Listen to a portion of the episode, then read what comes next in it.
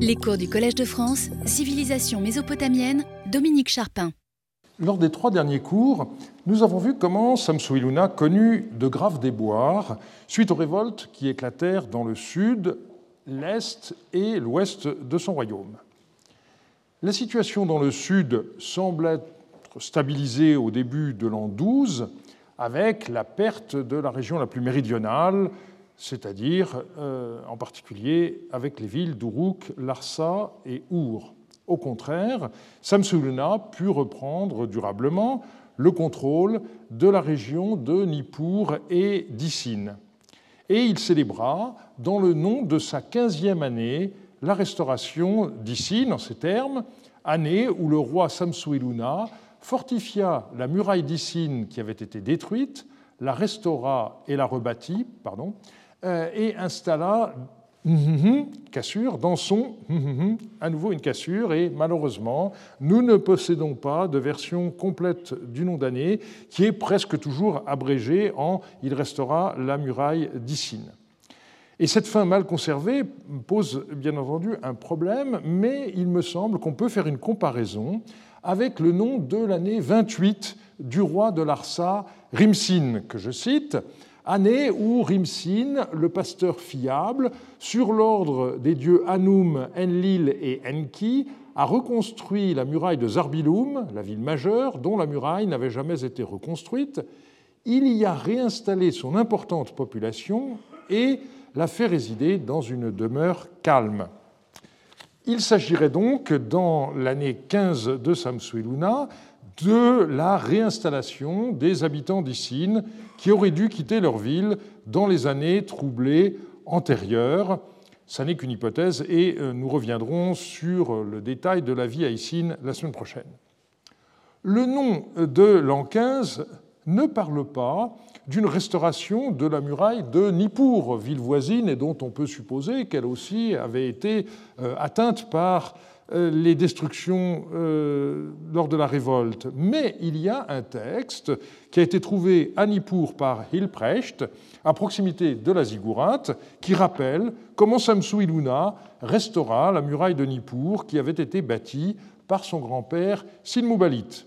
Alors on n'a pas d'indice pour la datation de cette inscription, mais elle pourrait avoir un contexte identique à celle de la reconstruction de la muraille d'Isin. Et donc on a une situation documentaire inverse. Pour Isin, on a un nom d'année, mais pas d'inscription. Et pour Nippur, on n'a pas de nom d'année, mais on a une inscription. Dans les années qui suivirent ces restaurations, Samsu Iluna se consacra à la défense du cœur même de son royaume, et on peut penser que c'est un signe qui révèle son inquiétude face à la situation politico-militaire. En témoigne le nom de l'année 16, consacrée à la restauration de la muraille de Sipar, et puis l'année 17, qui reçut comme nom année où le roi Samsu Iluna restaura et reconstruisit les grandes forteresses ou bien murailles de Lemutbalum qui avaient été détruites. Frayne a mis ce nom d'année en rapport avec une inscription où Samsu Iluna commémore sa restauration de 6 forteresses qui avaient été bâties par Summulael, le fondateur de la première dynastie de Babylone. Donc on a les numérations de Dimatenlil pour la déesse Ninmar, de Pada pour le dieu Hadad, de Lagaba pour le dieu Sin, de Yabushum pour le dieu Beltsarbat, et puis Goulaba ainsi que Utsianaera pour le dieu Nergal. L'emplacement de la plupart de ces forts est inconnu, mais il ne paraît pas possible que Summulael les ait construits dans Lemutbalum si ce terme désigne la région qui va de Mashkan-Shapir à Larsa. Mais dans le nom d'année de Samsu Iluna, il est assez vraisemblable qu'il soit ici fait mention de Lemutbalum ou Yamutbal oriental, c'est-à-dire une région proche d'Eshnouna, comme le montre au XIXe siècle le traité de Bellacoum. En tous les cas, cette région non plus n'était pas contrôlée par Summulael, et donc le rapprochement de Frayne entre cette inscription et le nom de l'année 17 de Samsu Iluna est à oublier, et le contexte géographique et chronologique de cette inscription demeure incertain. Cependant, nous n'avons pas encore vu ce qu'il advint à l'Est après la révolte du roi d'Eshtuna Ilouni, et ce sera le cours d'aujourd'hui. Chemin faisant, je ferai un long développement sur la vie dans un domaine d'un dignitaire babylonien parce que les archives de ce domaine sont datées des années 15 à 20 de Samsulluna, donc la période qui va nous intéresser aujourd'hui, et elles fournissent quelques indications très intéressantes sur la campagne de Samsulluna contre Eshtuna. Et dans un troisième temps, nous verrons comment Samsulluna voulut renforcer son contrôle sur la vallée de la Diyala par la construction d'une ville forte à laquelle il donna son nom, Dur Samsuiluna. Vous vous rappelez que la campagne commémorée dans le nom de l'an 10 de Samsuiluna incluait Eshtuna parmi les ennemis du roi de Babylone. La formule était « année où le roi Samsuiluna, grâce à la grande force de Marduk, remporta la victoire sur l'armée de l'Idamaratz, et dans certains textes on a comme variante sur l'armée d'Eshtuna, du pays de Yamutbalum, d'Uruk et d'Issin. » On a vu comment Samsuiluna avait mentionné, suite à la défaite de Rimsin II, celle du roi Ilouni d'Eshtuna qui a été capturé, amené dans un carcan et étranglé. On ignore quand Ilouni a été ainsi exécuté. J'ai proposé que ce soit l'an 10 de Samsulluna, mais c'est quelque chose qui reste encore à vérifier. Si cette conclusion est juste, il faut admettre en tout cas que nous ignorons tout de ce qui se passa dans les 10 années suivantes, jusqu'à l'année 19, dont l'événement majeur a été commémoré par le nom donné à l'année suivante, l'année 20, en ces termes: année où le roi Samsuiluna, le roi héroïque, a soumis le ou les pays rebelles et a frappé la totalité de l'armée du pays d'Eshtuna. L'importance que Samsuiluna attacha à cette victoire se marque de façon matérielle par un trait particulier. L'épithète héroïque, en sumérien sakkal, a été inscrite par les scribes systématiquement à la fin de la première ligne du nom d'année, alors que, en principe, à la suite du nom du roi, on n'a que le titre de roi Lugal. Donc il y a la volonté de souligner cet héroïsme royal, et ce faisant, Samsuiluna, en fait, a repris un exemple qui date de son père. Le nom de l'année 32 d'Hammurabi comportait également à la fin de la première ligne l'épithète Ursag, donc Karadum, héros. Et ce qui est intéressant, c'est que dans les deux cas, cette particularité a trait à une victoire sur Eshtuna. Et ça n'est sûrement pas un hasard. Eshtuna était sûrement la capitale la plus proche de Babylone, dont la rivalité constituait un danger très grave. Est-ce que cette victoire de Samsuiluna sur Eshtuna a été aussi importante que le roi le laisse entendre par ce nom d'année? Notre scepticisme naturel, j'allais dire, disons plutôt culturel, nous conduit à nous demander s'il ne s'agit pas d'une exagération.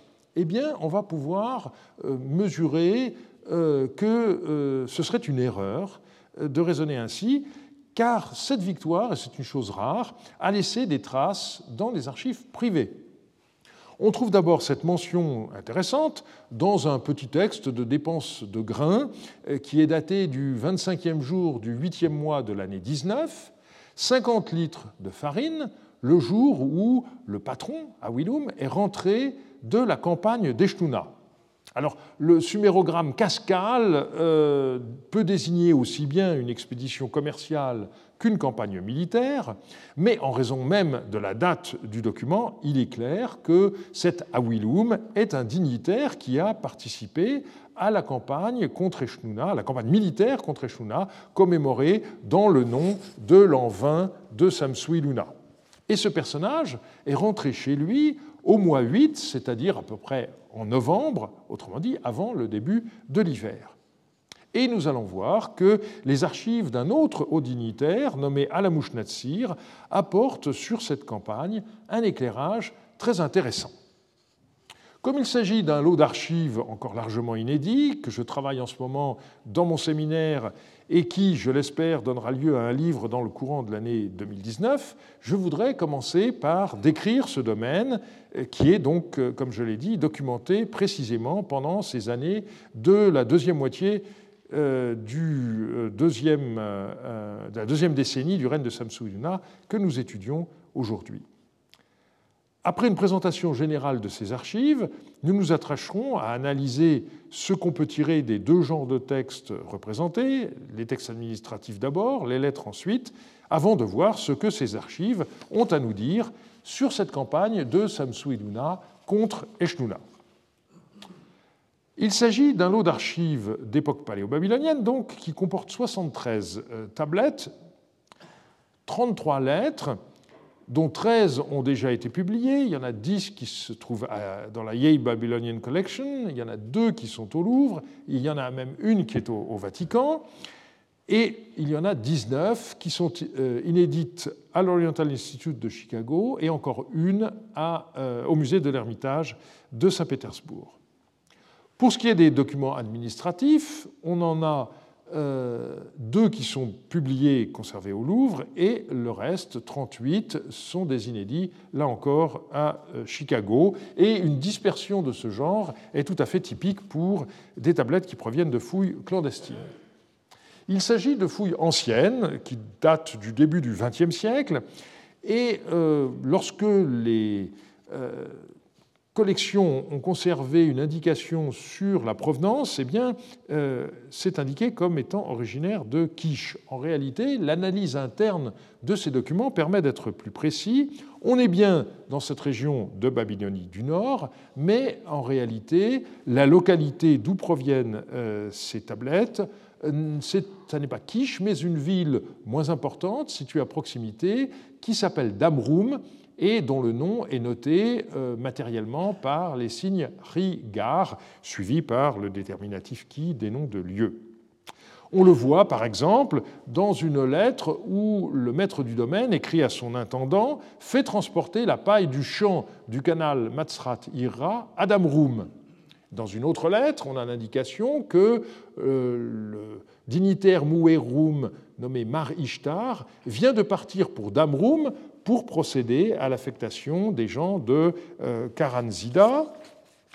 Et enfin, on a une lettre de la femme du maître du domaine qui indique « À propos des poutres de Sumu al-Hadou, toi et Ili Palsam, allez à Sumu al-Hadou, recevez ces poutres et soit faites-les porter par bateau à Damroum, ou si vous ne les faites pas porter par bateau à Damroum, gardez-les, sous-scellés à Sumu al-Hadou dans une pièce. » Alors, où se trouvait cette ville de Damroum ? Eh bien, plusieurs documents montrent que cette localité était située près de Kish, dans le quartier nommé Khursak Kalamma, nous en avons déjà parlé,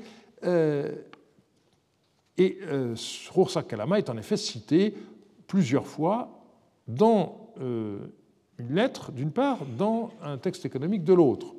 La lettre dit ceci, « Relativement au fait de faire porter 60 litres de farine de première qualité et 60 litres de farine ordinaire, ce que je t'ai déjà écrit, fais embarquer 120 litres de farine de première qualité et 60 litres de farine ordinaire et qu'on les apporte à Khursak Kalamma. » Donc c'est un contre-ordre, la quantité de farine de première qualité doit être le double de ce qui avait été indiqué initialement, mais ce qui est intéressant, c'est que l'intendant donc, doit faire apporter cette farine donc, à Khursak Kalamma, et on a un texte de dépenses de grains qui mentionne 30 litres pour Khursak Kalamma et un peu plus loin, 20 litres pour les prêtres Eribbitim de Khursak Kalamma.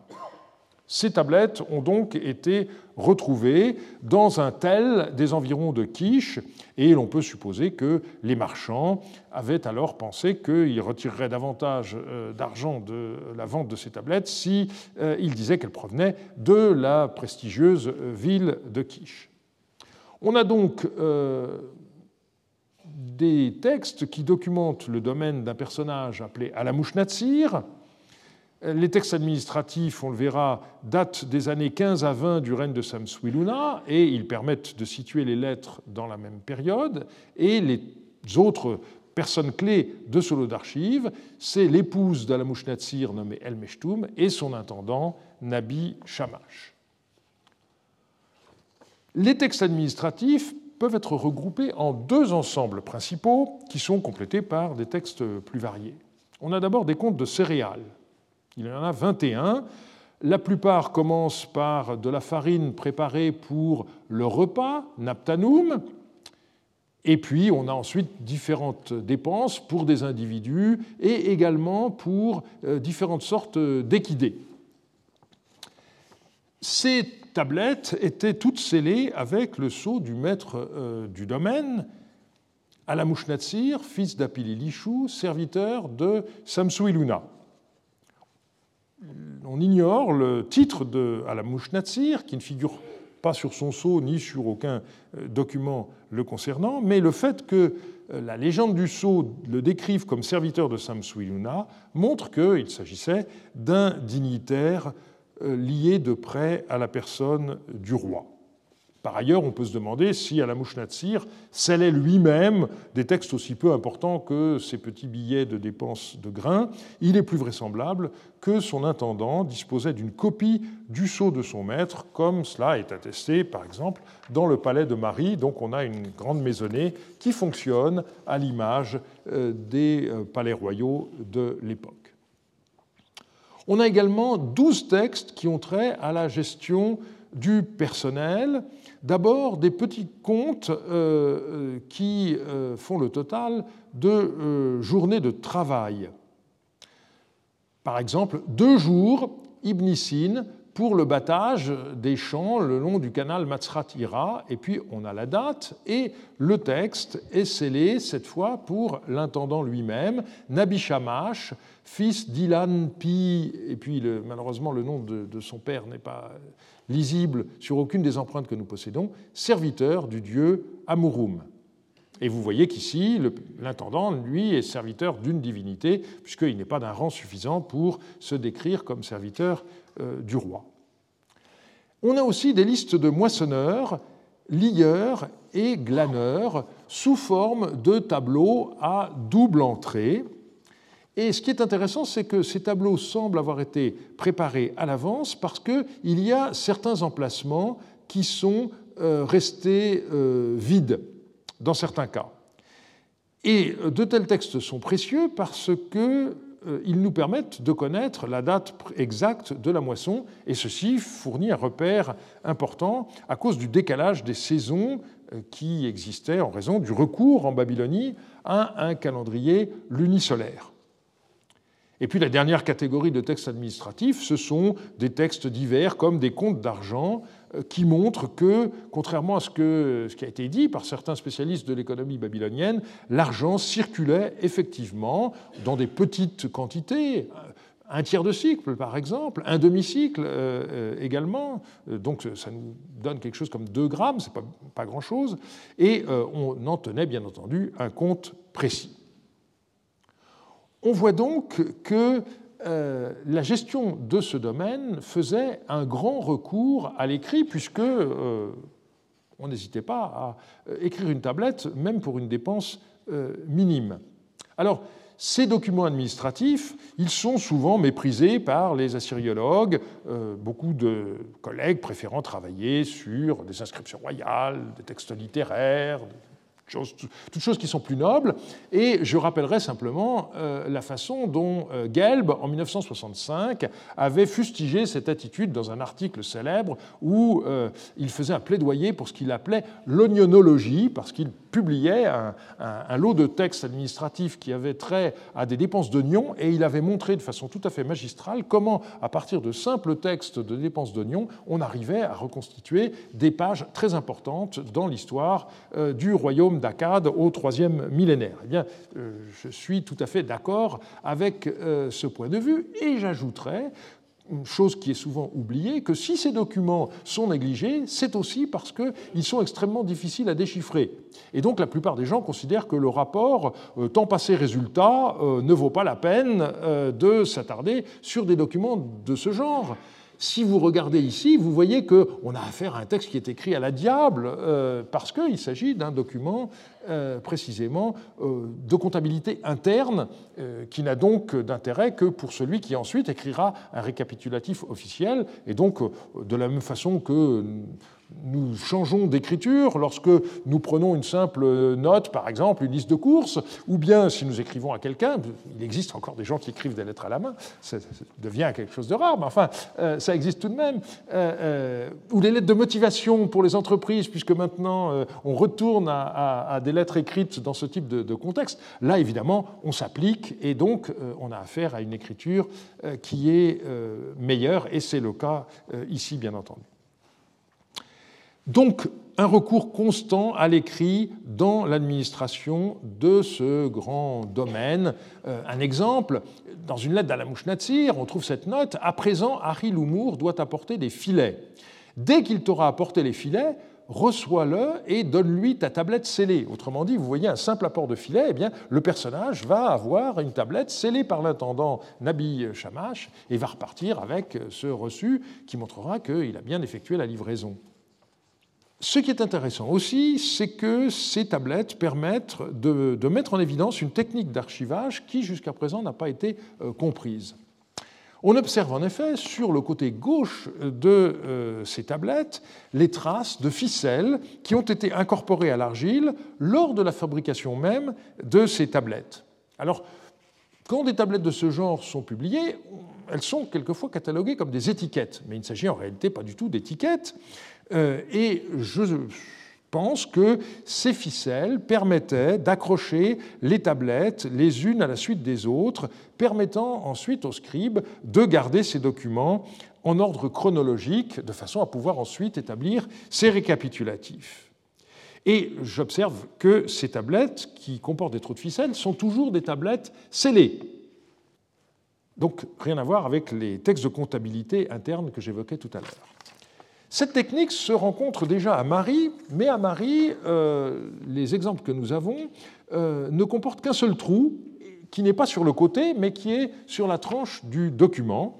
Et par conséquent, on peut reconstituer deux techniques un peu différentes. Celle de Marie, où les tablettes étaient suspendues avec les lignes d'écriture dans le sens horizontal, et puis ce qu'on a, par exemple, dans les archives d'Al-Mouchnatsir, avec deux ficelles sur le côté, et par conséquent, quand vous suspendez les tablettes, eh bien, à ce moment-là, les lignes d'écriture sont dans le sens vertical. Alors, à quoi servait toute cette comptabilité si minutieuse ? Eh bien, là encore, les sceptiques et de bons historiens ont dit toute cette comptabilité, ça ne sert à rien en réalité, on ne regardait jamais les documents qui étaient ainsi conservés. Ça n'est pas vrai. On voit très bien, par exemple, cet ordre d'Al-Mouchnatsir qu'on apporte le coffre ou le panier de tes comptes et le coffre ou le panier des comptes de Shamash quelque chose, donc un collègue. Autrement dit, même pendant son absence, le maître du domaine voulait pouvoir contrôler très précisément la comptabilité de son domaine. Par ailleurs, il faut être conscient du fait que ce qui a subsisté ne représente qu'une infime partie, ce qui a été conservé, pardon, ne représente qu'une infime partie de ce qui a existé. J'ai parlé d'une quarantaine de textes administratifs. Quand on voit la variété des opérations impliquées, c'est sûr qu'il s'agit de quelque chose de très très réduit. Alors pourquoi cela ? Pour deux raisons. D'abord parce que les textes de comptabilité interne, manifestement, étaient régulièrement recyclés. Et on a des exemples de tablettes où on voit très bien encore les traces du texte antérieur qui n'a pas été complètement effacé. Tout simplement parce que ça n'avait pas d'intérêt de conserver ces textes et que la préparation de l'argile des tablettes est une opération qui est relativement longue. Donc une fois que les tablettes ne sont plus utiles, eh bien, on les mouille à nouveau et on va racler la surface, ou bien on va remodeler des tablettes et on va réutiliser ces documents. Donc on a affaire à des archives qui s'auto-dévorent en quelque sorte. Et par ailleurs, lorsqu'on regarde les textes mis en ordre chronologique, eh bien, on s'aperçoit qu'il y a manifestement un tri qui était fait régulièrement, puisque si les tablettes vont de l'an 15 de Samsu'lna jusqu'au début de l'année 21, en réalité, l'essentiel date de la deuxième moitié de l'année 19 et de l'année 20. Donc, sur une durée totale de 5 ans, en réalité, on n'a que quelques mois qui sont à peu près documentés. Voilà pour cette première catégorie de documents, les textes administratifs, et il nous faut maintenant passer aux lettres qui offrent des informations complémentaires. Dans certaines de ces lettres, on retrouve des personnes qui sont présentes dans les textes administratifs, et puis on a d'autres individus qui y sont cités. La plupart de ces lettres donc, sont écrites par Alamoush Natsir à Nabi Shamash, son intendant, et s'étant absenté de son domaine, Alamoush Natsir souhaitait continuer à diriger les opérations à distance, d'où des instructions très précises qui donnent parfois l'impression d'avoir été écrites quotidiennement. Alors voilà le type de questions dont Alamoush Natsir harcèle son intendant. « Combien as-tu fait donner de grains ? Combien reste-t-il à percevoir ? Fais-moi porter en réponse à ma tablette un rapport complet. » Dans d'autres cas, c'est lui qui répond aux demandes d'instruction de son intendant. « J'écoute toutes les lettres que tu me fais porter.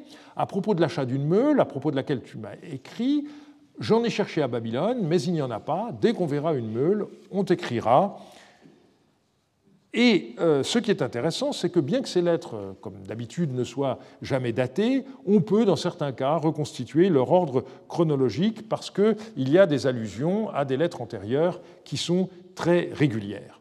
Alors on peut se demander si ces lettres ont été écrites lors d'un seul voyage ou si elles correspondent à plusieurs déplacements. Je n'ai pas encore réussi à trancher cette question, mais ce qu'on voit de manière très intéressante, c'est qu'à un moment donné, l'épouse d'Alamoush Natsir, qui s'appelle El Mechtoum, devait rejoindre son mari. Et on a un personnage qui s'appelle Adadnada, qui commence une lettre par des formules de bénédiction et qui ajoute « La maison, El Mechtoum et les quartiers vont bien ». Et ensuite, la lettre dit ceci, « Relativement aux 2 gourds de grain à donner à l'âne, je les ai donnés à l'âne, et relativement au fait de faire moudre la farine à propos de quoi mon chef m'a écrit, je ne suis pas négligent relativement au fait de faire moudre la farine, et relativement à la farine qu'on doit faire porter avec la maîtresse de maison, à propos de quoi mon chef m'a écrit, comme tu me l'as écrit, je ferai porter la farine avec la maîtresse de maison, donc sous-entendu El Mechtoum. » C'est une conclusion qui est confirmée par une autre lettre où Alamoush Natsir donne cet ordre « Qu'elle prenne pour moi 5 litres de sauce au poisson et 1 litre de vinaigre, fais-la voyager sur une barque et qu'elle aille à 6 parts à mes devants. » Et puis ensuite, la lettre continue en disant « Avant qu'El Mechtoum ne soit parti », donc clairement c'est elle qui doit voyager pour rejoindre son époux Alamoush Natsir.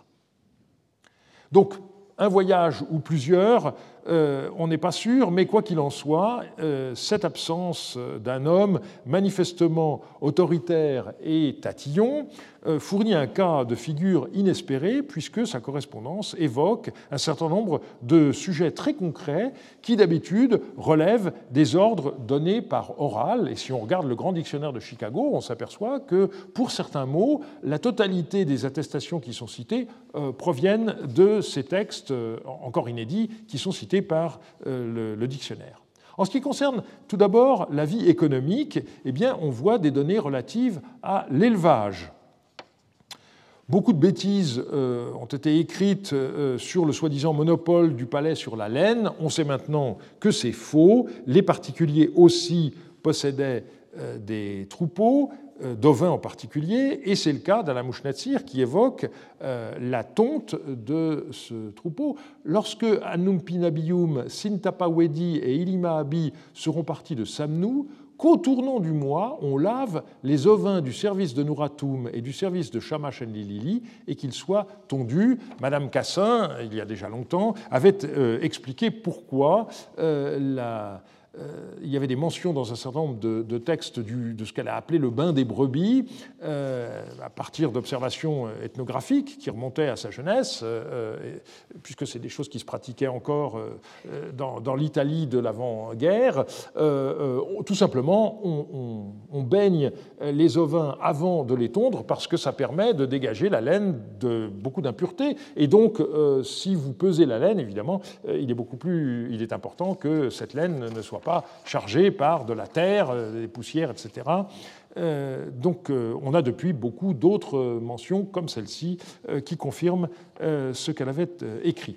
À propos des bovidés, eh bien, il pose le problème qu'en hiver, il faut les alimenter parce qu'ils ne peuvent plus trouver de nourriture suffisante à l'extérieur. Et il y a un problème qui s'est posé à un moment donné. Donc Alamush Natsir cite une lettre de son intendant. « Tu m'as écrit au sujet de Manum Kimachamash, l'engraisseur, qui ne s'est pas approché pour faire manger les bœufs. Et au sujet du fait que tu as nommé le meunier Samsuiluna Karad pour faire manger les bœufs. Je t'ai fait porter ma présente tablette en réponse. Recherche ce Manum Kimachamash et fais-le mettre aux arrêts dans le domaine, par devant Marertsetim, jusqu'à ce que j'arrive. » Au passage, vous voyez que le nomastique basilophore, qui comporte le nom du roi, ce ne sont pas seulement des hauts dignitaires, puisqu'ici c'est un simple meunier qui s'appelle Samsuna Karad. Samsuna est un héros, donc on voit que la célébration de la vaillance du roi se fait même dans le nom de personnes d'un statut relativement modeste. Toujours en ce qui concerne l'agriculture, on voit que l'ail et les céréales étaient cultivées. « Ne sois pas négligent envers le domaine », écrit encore une fois Alamush Natsir à Nabi Shamash, qui devait en avoir par-dessus la tête de ses exhortations, parce que c'était le travail de tous les jours. « Que n'importe quel lot de grains que tu reçois soit identifié pour toi, grenier par grenier. » Comme je te l'ai écrit, que l'on prépare un champ de 2 arpents dans le secteur du canal Matsrat-Irra pour y cultiver de l'ail. Et à propos de l'ail, au sujet duquel tu m'as écrit, il y a 587 bottes d'ail et un bol, voilà ce que tu m'as écrit, retire tout l'ail nécessaire pour la semence et le reste de l'ail, rassemble-le, ne mets pas de côté pour quiconque, ne serait-ce qu'1 litre d'ail. Et puis... Lorsque la saison des labours approche, Alamush Natsir se croit obligé de rappeler à son intendant ce qu'il faut faire. Ne néglige pas les champs, l'époque des labours arrive. On a aussi des indications intéressantes à propos de différentes matières premières comme le bitume. « J'ai fait porter ma tablette à Sin Nadin Choumi, le fils de notre cœur, relativement au fait de donner une maison dans le quartier des marchands pour y entasser du bitume. » Dès que tu verras ma tablette, que Sin Nadin Choumi te donne une maison dans le quartier des marchands et entasse-y du bitume. Reçois le bitume que tu dois recevoir dans les installations, fais pression sur Marertsitim, fils de Shamash Bani, fais-lui donner le bitume en fonction de son document scellé et entasse-le avec celui que tu auras reçu.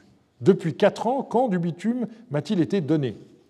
Alors, le bitume est une matière première tout à fait essentielle pour l'isolation.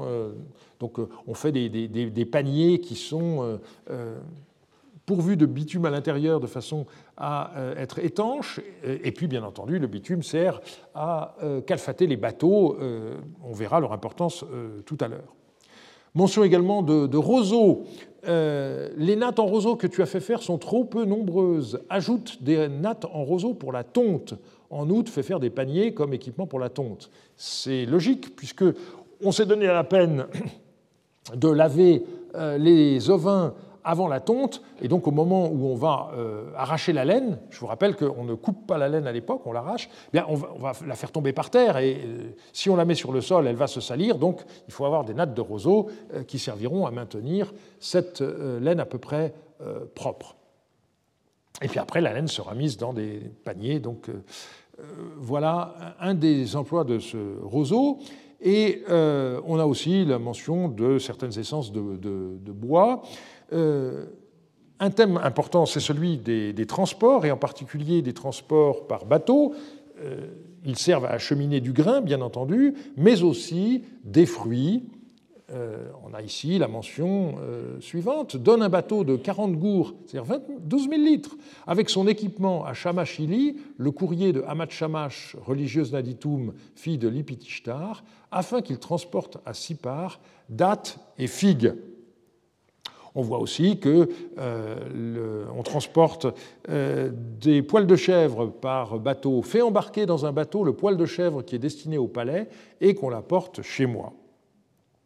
Enfin, plusieurs lettres ont trait à la location de bateaux et au salaire qui doit être versé aux bateliers. Une des questions importante de l'économie babylonienne, je l'ai mentionné tout à l'heure, c'est la question de savoir quelle était la part respective des paiements en nature et des paiements en argent. Eh bien, on a des exemples précis. Il y a des textes qui mentionnent qu'on va donner du grain et de l'argent pour la fabrication de briques. On a un texte aussi qui montre qu'il est impossible d'acheter de l'huile, et donc on va presser du sésame. Et puis on a cette lettre qui est extrêmement intéressante, qui a déjà été citée par le dictionnaire de Chicago, par Martha Roth également dans son commentaire dans son édition du Code d'Hammurabi. Je lis ce texte. « Au sujet des tisserands que tu as conduits et qui t'ont parlé ainsi, 15 grains d'argent constituent le salaire journalier, le salaire d'un homme. Si tu ne payes pas 15 grains d'argent, nous voulons recevoir 920 litres de grains, 5 litres de bière et 4 litres de pain par jour. » Donc c'est la fin de la citation. « Ils t'ont dit cela et tu me l'as écrit. » Et Alamouchnatsir poursuit. « Le salaire des gens embauchés est inscrit sur la stèle. » Narum. Comme ils te l'ont dit, soit en grain, soit en argent, ne retiens pas leur salaire. Quand je viendrai, j'éluciderai l'affaire et je le déduirai de leur travail. » Donc, on voit comment, face à des revendications de gens qui trouvent que leur niveau de rémunération, leur pouvoir d'achat, dirait-on aujourd'hui, n'est pas suffisant, eh bien, il y a des protestations. Alors, on ne va pas jusqu'à faire brûler des palettes devant la maison de Alamouchnatsir, mais quand même, manifestement, ces tisserands donnent des revendications extrêmement précises et, manifestement, le maître du domaine décide de céder provisoirement et puis on fera les comptes à son retour et la référence qu'il donne, c'est le salaire qui est inscrit sur la stèle et il s'agit d'une des très rares allusions que nous ayons à l'application, la prise en compte de ce qui est gravé sur le Code d'Hammurabi car il ne peut pas s'agir d'autre chose ici. Cette correspondance donne également de nombreux renseignements sur différents aspects de la société. On voit par exemple des artisans qui travaillent à la demande au domicile des clients. Par exemple, ces tisserands qui doivent fabriquer une étoffe particulière ou encore des travailleurs du roseau, un presseur d'huile.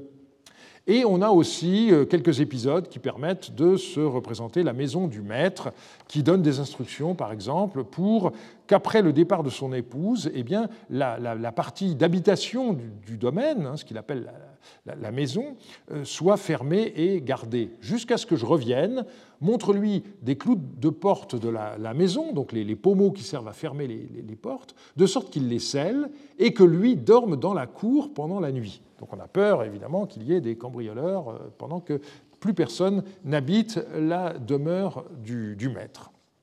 Alors après ce long développement, qui nous permet de connaître la vie dans un domaine au milieu du règne de Samsu-iluna, nous allons revenir à la campagne contre Eshnunna. Une lettre qui est connue depuis longtemps dit ceci. Donc c'est toujours Alamouchnatsir qui écrit à son intendant « Teste le sésame que tu dois me faire porter et mets le reste du sésame du canal Matsrat-Irra avec le sésame que les cassures t'ont rendu, soit 6 gourds de sésame gras, et fais-les porter par devant moi. En outre, je t'ai fait porter ma lettre relative aux Eshnunéennes, que ces servantes ne regardent pas la porte depuis le toit et qu'elles n'atteignent pas le seuil de la porte. » Voilà une mention qui est relativement énigmatique. Comme dans la quasi-totalité des cas, la lettre n'est pas datée, mais la mention du sésame indique qu'on se trouve sans doute peu après la moisson de cet oléagineux qui avait lieu à l'automne. Et on va voir le parti que l'on peut en tirer grâce à une lettre encore inédite qui est, elle, beaucoup plus explicite. Au sujet des Échnounéennes, à propos desquelles tu m'as écrit en ces termes, les servantes, à propos desquelles tu m'as écrit, que je t'ai envoyées et que tu as laissées libres, ont transmis des messages à des gens de leur ville. 5 femmes d'Eshnouna ont donc été retenues à la porte, c'est-à-dire empêchées de sortir, et je les ai placées sous bonne garde. Voilà ce que tu m'as écrit. Comme tu l'as écrit, surveille bien ces servantes, qu'elles ne puissent franchir le seuil de la porte, qu'elles ne regardent pas depuis le toit vers la porte. Autrement dit, il s'agit de femmes qui ont été prises, capturées lors de la campagne contre Eshnouna, qu'Al-Mushnatsir a reçues, qu'il a envoyées à son intendant, et qui ont essayé de rentrer en contact avec d'autres personnages originaires d'Eshnouna. Donc il y avait pas mal de prisonniers de guerre à ce moment-là dans la ville de Damroum. Et donc, on veut les empêcher de sortir, on veut les empêcher aussi d'avoir des contacts, de parler avec ces gens-là. Or, une des façons faciles de faire, c'est bien entendu de se mettre sur la terrasse et de pouvoir parler ainsi avec les gens qui passent dans la rue. Donc, même depuis le toit, il ne faut pas que ces femmes puissent aller jusqu'au-dessus de la porte d'entrée de la maison et donc en direction de la rue. Et le fait que ces femmes échnounéennes constituent une partie du butin fait par les armées babyloniennes dont bénéficia Al-Mushnatsir est confirmé par un petit texte administratif, lui aussi inédit. Et parmi les dépenses, on note 300 litres de grains pour les nouvelles servantes reçues par Iliyaoum, et on nous dit, sous la responsabilité de Nabi Shamash et d'El-Mechtoum. Et El-Mechtoum, elle ne s'occupe pas du champ. Le champ, c'est la responsabilité de Nabi Shamash. Elle s'occupe, bien entendu, des nouvelles servantes, puisque c'est toujours la femme du maître de maison qui supervise les esclaves femmes. Et à peu près sûrement, on a donné comme tâche à ces esclaves de tisser de la laine. Donc on dit bien que ce sont des nouvelles servantes. Et le texte est daté du 30 du 8e mois de l'année 19 de Samsuiluna, c'est-à-dire le moment, en effet, de la récolte du sésame, ce qui nous ramène au début de la lettre que je citais tout à l'heure.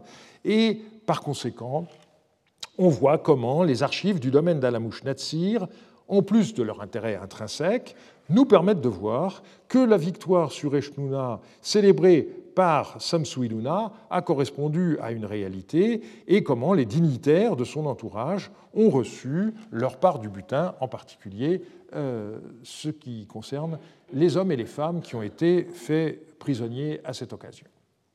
Alors cette victoire sur Eshnouna fut-elle durable ?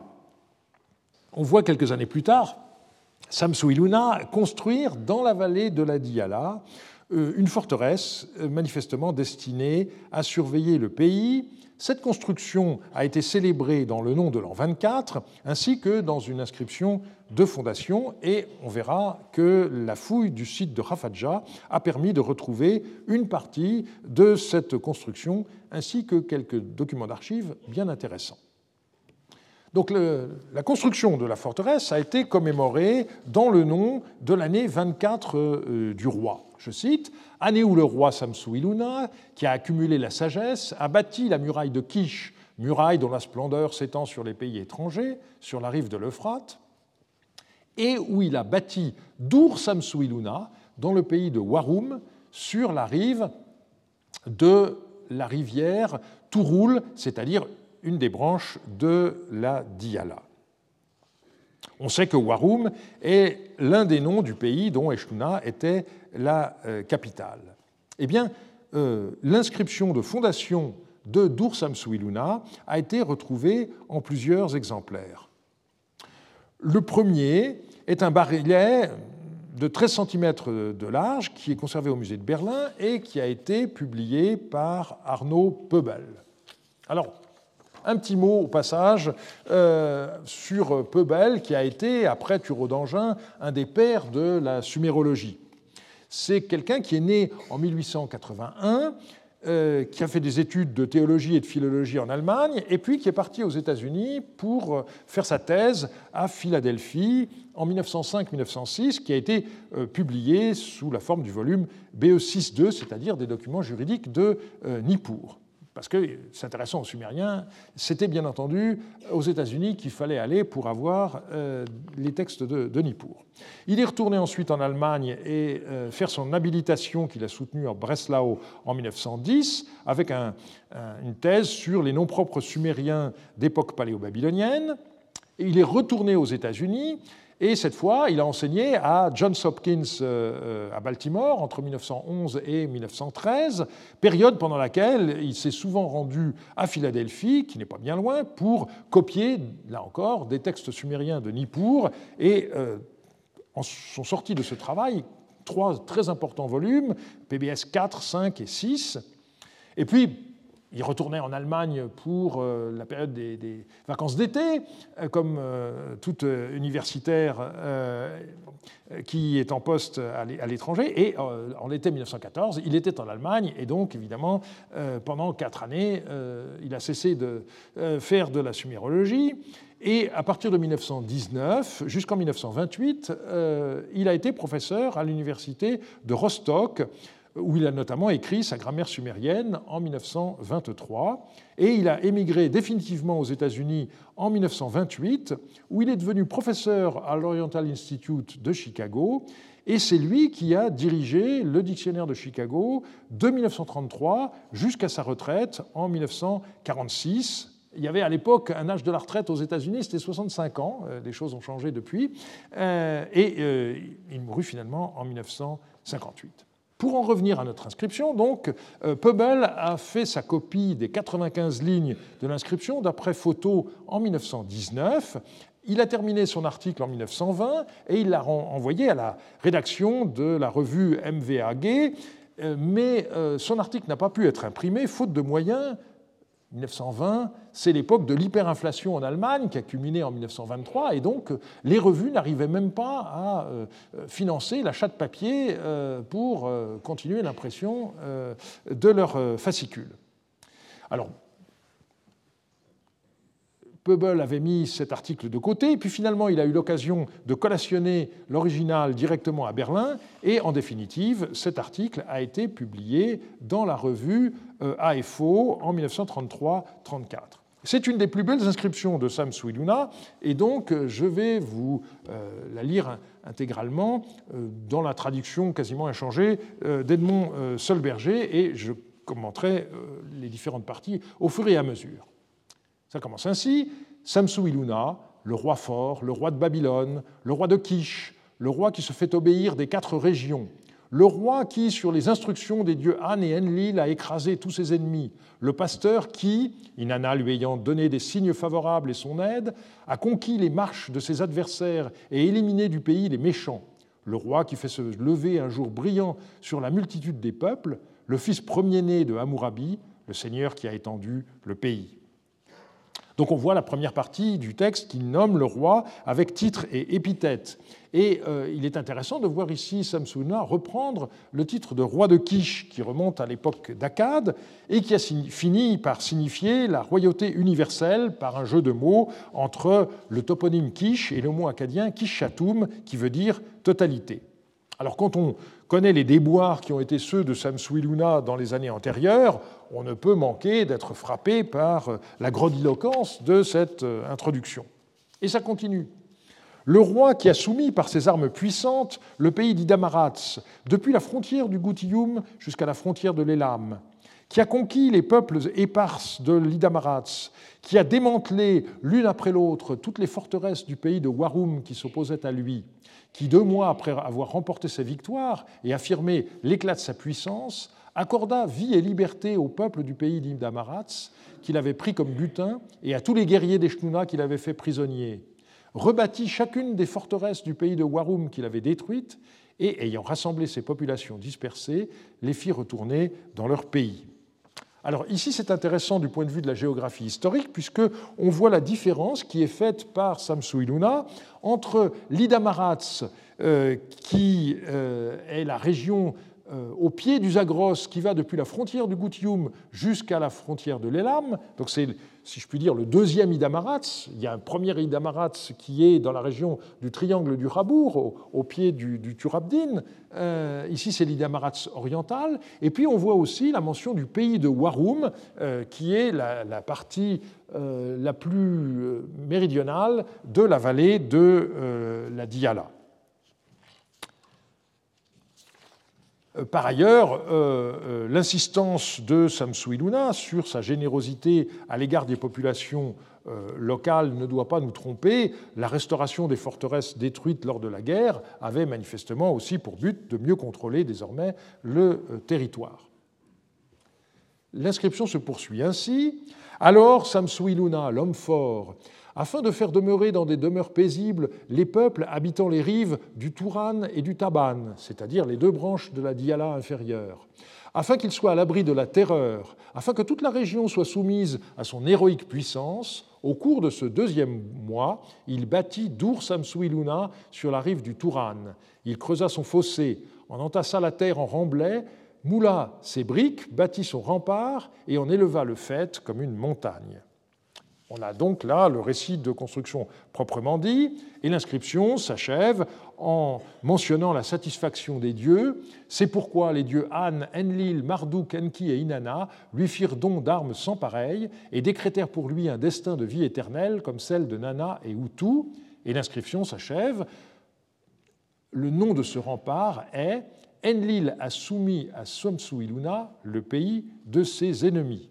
Et on voit donc que Samsuiluna donnant son nom à la ville fortifiée, Dour Samsuiluna, mais le rempart lui-même porte un nom différent selon la coutume de l'époque qui consistait à nommer les canaux, les murs des villes, les statues, etc. Pöbel ne s'est intéressé qu'à la compréhension du texte, puisque à l'époque, le sumérien était encore mal connu, livrant de très riches notes philologiques, en plus de son édition du texte, mais il n'a pas dit un mot du contexte de découverte de ce cylindre. Il a été découvert à Babylone, dans le quartier dit du Merkès, dans la maison d'un certain Marduk Natsir.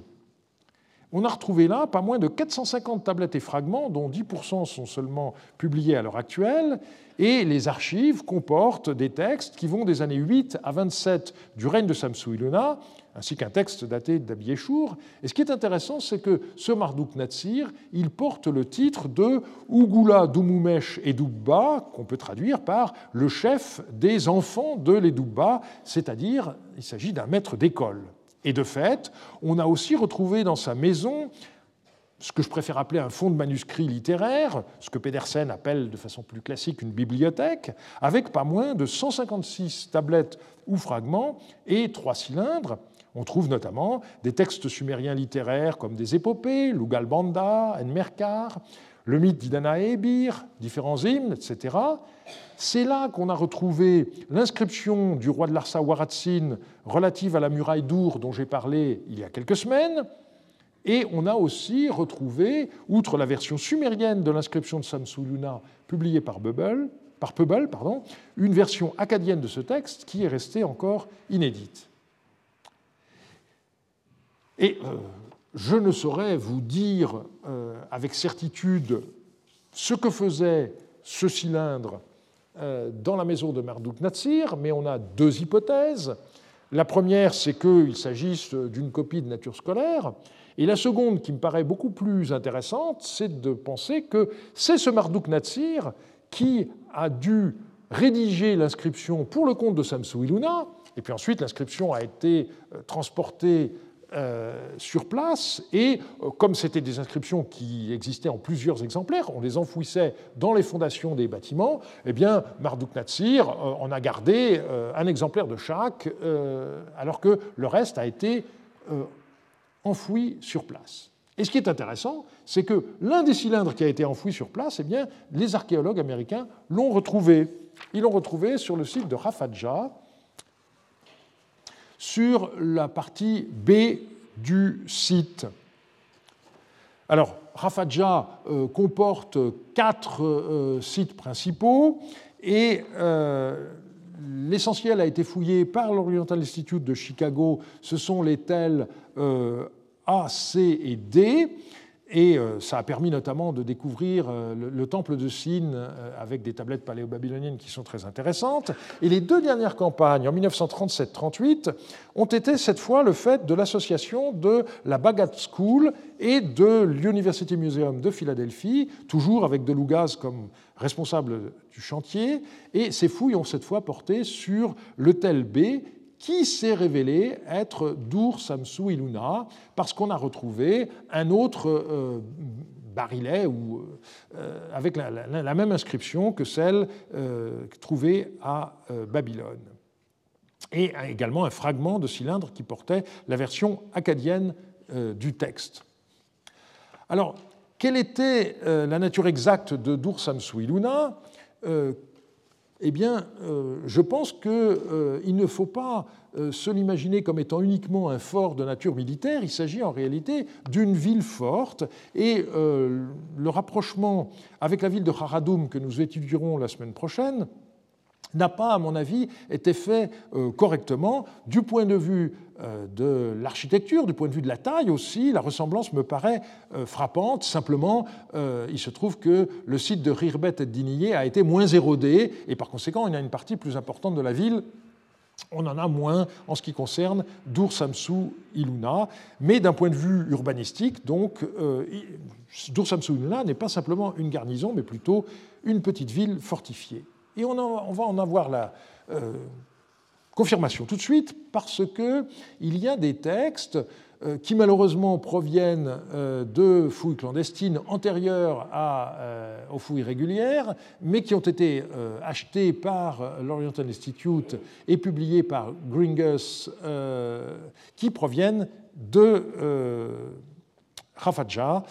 Et un des textes est très intéressant parce que il est question d'une sorte de mise à jour du recensement de la population du site. On lit ceci. Un soldat, Harushina, fils de, et le nom de son père est resté en blanc, qui réside dans la maison d'Ibkatoum, ressortissant de Sipar. Un soldat, Waradkubi, fils d'Inboucha, qui réside dans la maison du devin Etelpisha.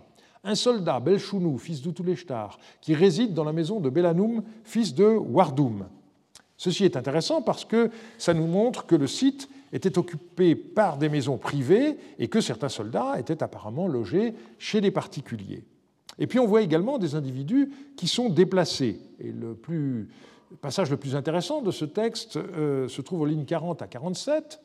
Un jardinier, Etiroum, fils d'Ishmekarab, ressortissant de Dourrimouche, qui a été vu dans la maison d'Ibni Amouroum à l'extérieur, il a été transféré à Eshnouna. Un jardinier, Waradishtar, fils d'Inboucha, ressortissant de Dourrimouche, qui a été vu dans la maison d'Ibni Amouroum à l'extérieur, il a été transféré à Eshnouna. Alors le passage est doublement intéressant. Il montre qu'il y a manifestement des maisons à l'extérieur de la muraille de Dur Samsu Iluna, et on verra que c'était sans doute aussi le cas de Kharadoum. Et puis par ailleurs, et le plus important pour nous, c'est que pour que des individus aient été ainsi déplacés à Eshnouna, il fallait que la ville ait été aux mains des Babyloniens. Sinon, c'est un autre verbe que Nassaroum qui aurait été employé. Et donc, une fois de plus, nous devons faire attention à ne pas tomber dans l'hypercritique. Quand Samsu Iluna dit qu'il a remporté une grande victoire sur Eshnouna, ça veut bien dire qu'il en a pris le contrôle.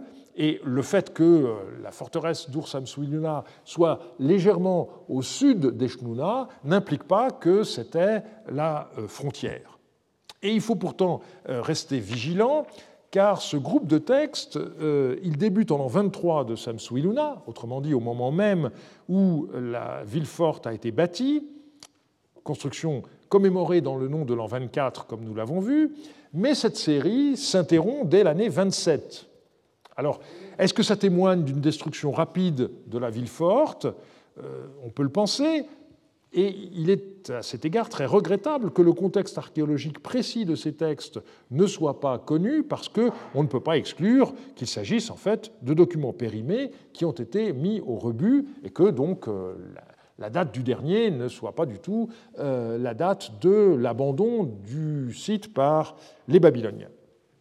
Voilà ce qu'on pouvait dire à propos de cette reconquête de la partie inférieure de la vallée de la Diyala. La semaine prochaine, nous verrons la campagne qui conduisit Samsuiluna au nord jusqu'au pied du Taurus dans son attaque contre le pays d'Apoum.